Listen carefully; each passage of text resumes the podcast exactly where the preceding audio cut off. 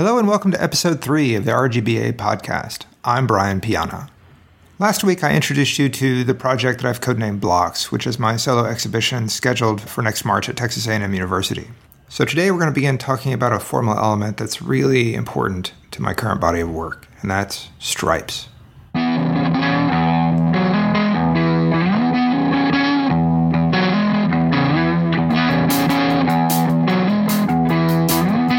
Side note I have a second podcast called Spill Some Stuff, and I'm happy to announce that there's a brand new episode of Spill Some Stuff featuring artist Emily Peacock. So, uh, that podcast is a longer form podcast. It's conversational, and I spend approximately about an hour talking to Emily about her work and her new film that's coming out.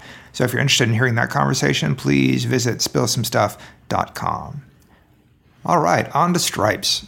So, a big part of my work involves creating geometric abstractions that use the colors red, green, blue, and yellow.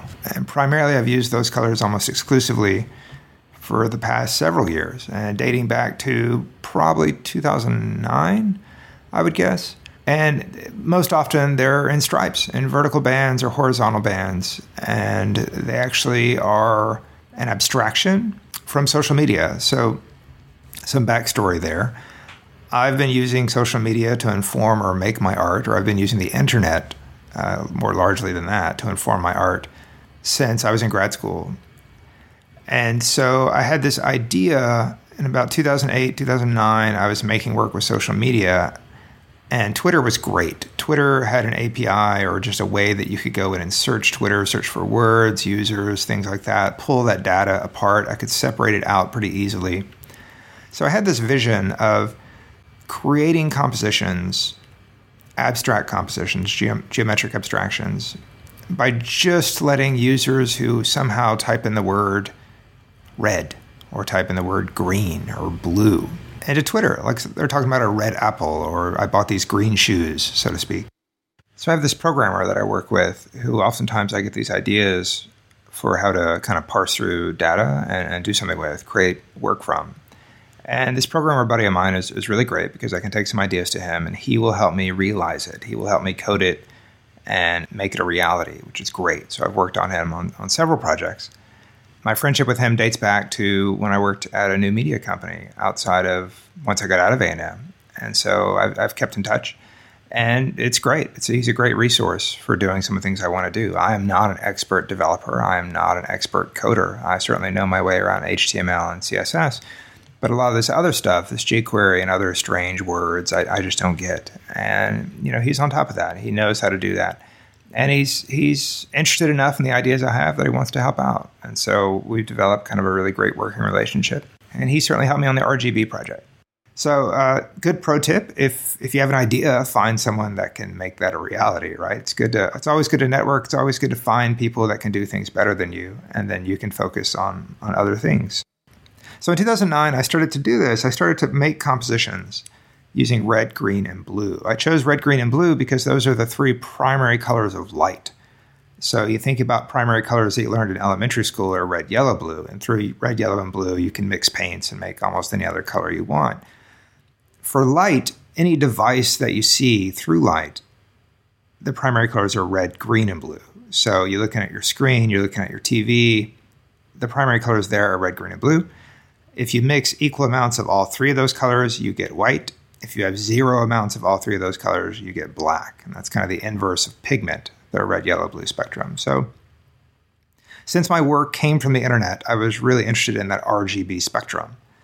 And that's what I did. And I, I would, the program, the way the program works is that once I launch it, it searches Twitter in real time and it starts to kind of systematically present bars in sequence and you know I have no control over the the order of those bars. They're all a fixed width, and you know sometimes they appear bigger because there might be multiple instances of a color. So if blue comes up twice in a row, then that that visual blue bar is twice as wide as the bar next to it. And so it's kind of neat. So once I launch the launch the program, it starts literally starts crawling across my screen, filling it with color. So at that point, I'm much more of a photographer, just looking for interesting patterns and then I take screenshots of them, and then I save them and use them for later. And what I what I did initially was I would make paintings on paper. So I would find compositions I liked. I would further crop them down, as you would say a photograph, and I would paint them. What I found though is that the, the red, the green, and the blue, their values were so similar that it lacked this kind of visual punch. Uh, it lacked this pop. And so I thought, as a as a, a way to do that, I would reintroduce that primary color of yellow because ultimately these were being rendered as paintings, so they were being taken out of light and then put onto paper. So once I started using pigment to create them, then it was no longer an RGB spectrum in truth. And so I, I worked in yellow, and yellow is the least common color of those four that shows up. So red, green, and blue kind of dominate the conversation for whatever reason. And then yellow does occasionally pop up. And so ever since about 2009, I've kind of lumped all these pieces, all these various projects in under the title RGB and sometimes Y, which is a play off the uh, AEIOU and sometimes Y. And, and so that's good. And so since then, over the last you know six seven years, I've, I've used that same program to make paintings on paper. I'm now making paintings on panel. I did an installation of books in which I wrapped reference books and duct tape. Uh, the colors of duct tape were yellow, red, green, and blue, of course, and then sequenced them as I found them in one of my one of my screen captures. I've wrapped things in. Uh, I've wrapped styrofoam packaging and duct tape using again the RGBY, and overall I've just done a whole lot with R- RGBY. Uh, about a year and a half ago, I had an exhibition at Box 13. I made some sculptures from wood. They were actually a second layer of data visualization in which they were Sudoku puzzles, and they were color coded with the RGBY system. And then I did a mural on the wall, so painted on the wall, large, you know, probably 10 feet high by, I don't know, 16, 18 feet wide. And again, that same vertical stripes of red, green, blue, and yellow. In that case, I also added uh, kind of an interruption, a visual interruption to that very regular modular work of vertical bars. And I started doing that several years ago, just kind of activating the foreground by putting a shape, usually an isometric drawing of something, or in this case, it was more Sudoku puzzles or fragments of a Sudoku puzzle. And that was put on top of the field. So all of a sudden, I, I started referencing those as RGB landscapes. So it's still data. You know, I still look at these. There's a timestamp associated with them. You know, I, I have no control. I'm, I'm not myself, I'm not actually assigning colors to these vertical bars. It's really what comes through the feed and what I can see when I when I launch the program. And I like that a lot. You know, even though someone may not respond to it anyway, they may not need to know that it's data driven. I like that it is data driven. I like maybe I feel safe that I'm not the one making the choices as far as the composition, right? I I have that that photographic tendency of, of finding the ones I like, finding the ones where I think are visually interesting, but I'm literally not the one assigning a red next to a green, next to a red, next to a yellow, so forth. And I, you know, I think that's great. Uh, I really enjoy that work. I'm going to continue doing that work. And over the last year, I said I mentioned that that mural at Box 13, which was a temporary mural, that was great. I've also had a, a RGB work put up uh, on the back of a wayfinding sign in downtown Houston. So in downtown Houston, there was a great initiative where artists were able to put artwork on the back of vehicular wayfinding signs. So their, their work you would only see if you were walking around downtown and not driving because you would see the directions on one side.